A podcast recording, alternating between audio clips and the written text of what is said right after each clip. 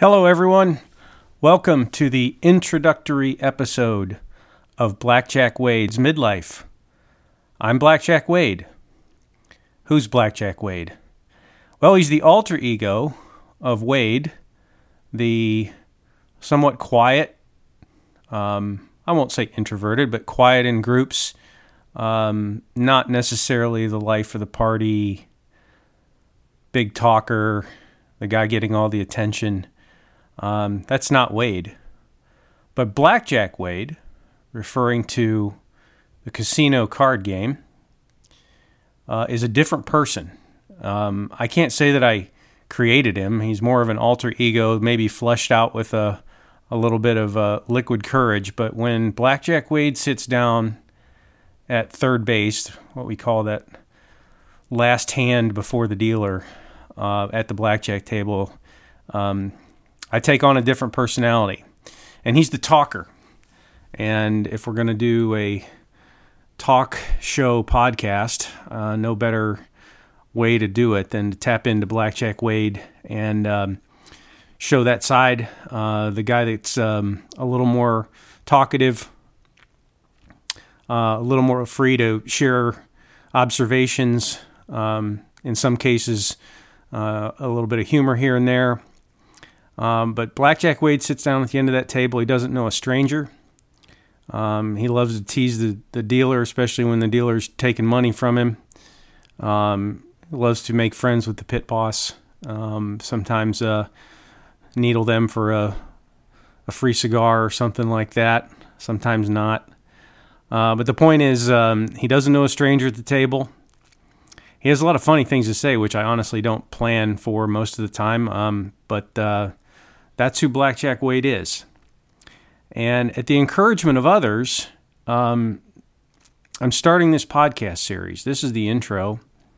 Um, this is going to be focused on um, myself and really therapeutic um, for me to just talk and share the thoughts, share the questions, share the struggles, um, share some of the head scratching observations that I make um, but this really came about as a result of encouragement uh, from others. And one particular person, uh, it wasn't just from one person, by the way. Um, I didn't tell a lot of people about this idea, um, but I did tell a handful of people that I trust their opinion.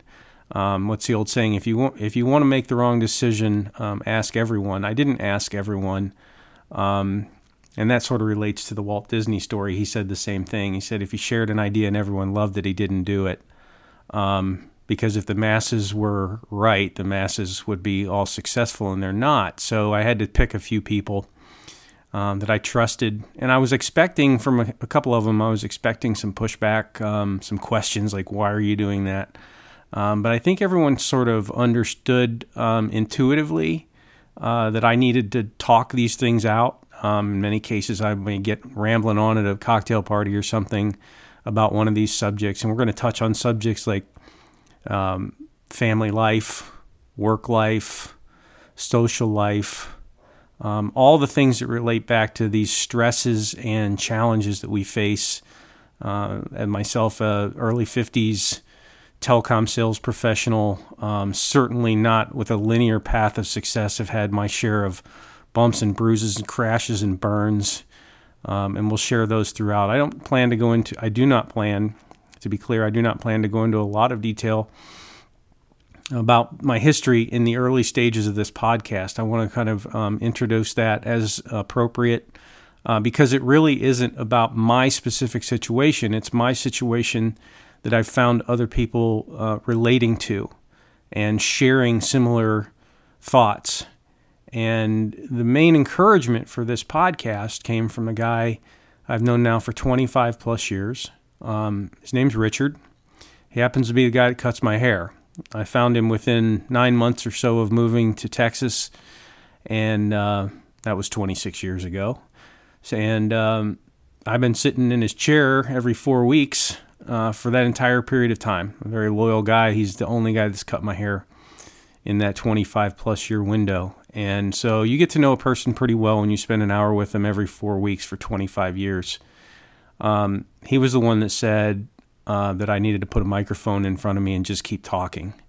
Um, he's heard me um, on many different subjects throughout. He's obviously seen me um, age and mature. Um, and he said, You got to do this, and it'll help other people. I know other people will want to hear what you have to say.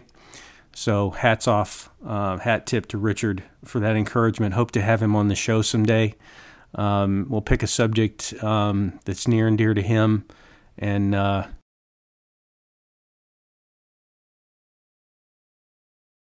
he's got a great voice for radio. So, hope to have him on. Um, but as I mentioned, one one of the things that um, encouraged me to do this, besides the people, was I had this experience. I'll call it a universe experience, where uh, over the course of a short period of time, maybe less than two weeks, I ran into different people I've known. Some were friends I hadn't seen in a long time. Uh, one in particular was a friend I reconnected with recently after a long period of hiatus, if you will.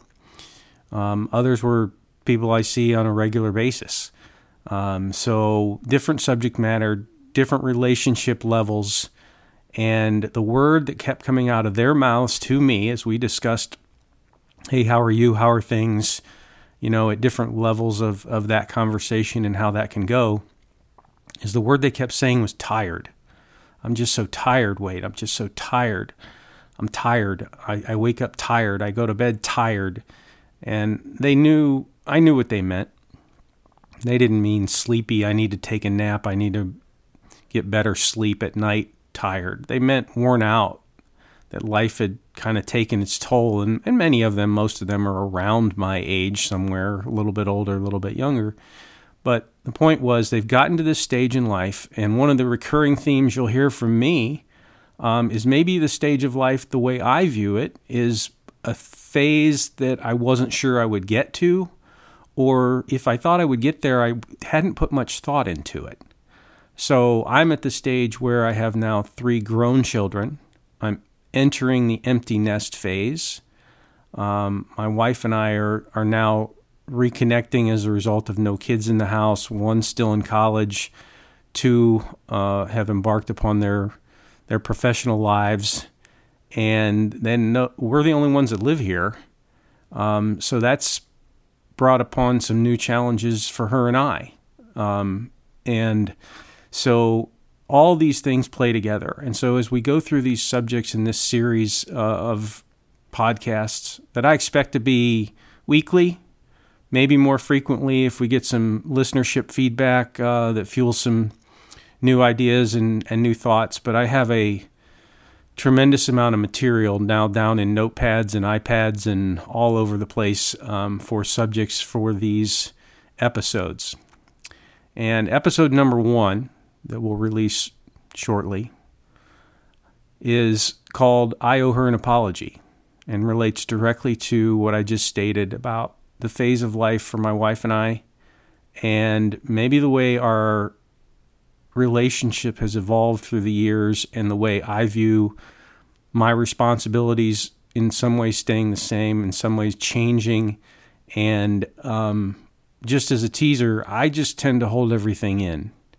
And we're going to dig into that um, in episode one and talk about the reasons for that. And hopefully, uh, it does come across as a, an apology. It's not said tongue in cheek. I mean it. And I want to do a better job at communicating. And as I mentioned, this show uh, is really primarily to be therapeutic for me to get these thoughts out, to be able to sit here and talk um, into this microphone.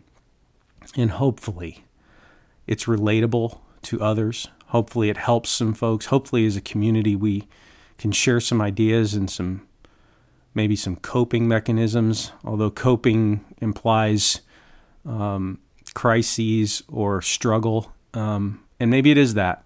So maybe we'll share some some coping ideas. But I want to personally get back to the flourishing modes, and I have to first and foremost say I have not had enough uh, a straightforward professional career that was up and to the right and successful. We have had many struggles, and um, we've gotten through them. Still encountering more of them, but one of the common things throughout even there the struggles were times of flourishing, knowing where the goal was, knowing what the interim steps were, excited about those interim steps, um, encouraged and energetic to flourish. And I haven't felt that in a while. So hopefully, um, we can find some fuel for, for flourishing um, to get through this remainder um, of these years that gets us to that promised land we, we call retirement, which may look entirely different even 10 to 12 or 15 years from now than, than it does in traditional form. Um, maybe it's going to look different for my generation or the following generation, certainly going to look different um, for our children's generation and grandchildren's generation. Um, in fact, I think I will have an entire episode on just that. What does what does retirement look like? What might a new version of retirement look like um, for those that follow. So we don't have sponsors on this program just yet. Um, I plan to make this more of a variety show type format. And instead of having interruptions for sponsors, we'll interrupt with some of my personal interests and um, maybe share a few things that might find, might maybe uh, make life a little more lighthearted from time to time. I do all the cooking in my house. Maybe I'll share some recipes from our two inch three ring binder that we filled with recipes that the families felt, uh, fallen for over the years. And I repeat, um, maybe I'll share some cocktail ideas. We do a fair amount of entertaining, but for sure we'll talk about some of the sports world, golf in particular. We'll talk about some stand up comedy, and we'll also talk quite a bit about music. And I'll share some of the um, genres of music and maybe some fringe artists in those genres that may you may or may not have heard of, and maybe someone you want to look up on your chosen uh, music platform, uh, just to mix things up. So just to keep things a little bit light and variety, we'll do just that. This is not a political show, for those of you wondering. Um, not necessarily a left-right, conservative, liberal. Um, type program. There are plenty of those out there and some really good ones. Um, but as the saying goes, you can avoid politics, but politics won't avoid you. So when we do enter into certain subject matter, it's going to be unavoidable to address um, maybe the cultural pressures or the political pressures um, that have put us in this situation and maybe caused um, stresses, strains, uh, new perspectives, um, f- forced or not, upon us uh, that we're that we're uh, required to deal with as we uh, again as the culture evolves, as our as our cultural lives, our family lives, our work lives change. So um, I don't know that I expected to get to this point in my life. Um, as I mentioned, and I don't know if everyone else gave it as much thought, and it seems like it might be in some ways, uh, just on its face, look like it's sort of towards the end. But I feel like I've got a lot more to do, and I certainly have a lot more challenges to address um, before we can get to whatever that retirement phase might look like. So that's all for now. Uh, then, as I mentioned in the first episode, I owe her an apology coming soon. Thanks for your time. Uh, please like or subscribe, whatever we end up using as our platform here. I'm recording these before we even choose all of that. Look forward to you subscribing. It's again, everything's going to be free. So uh, thank you again. And this is Blackjack Wade signing off.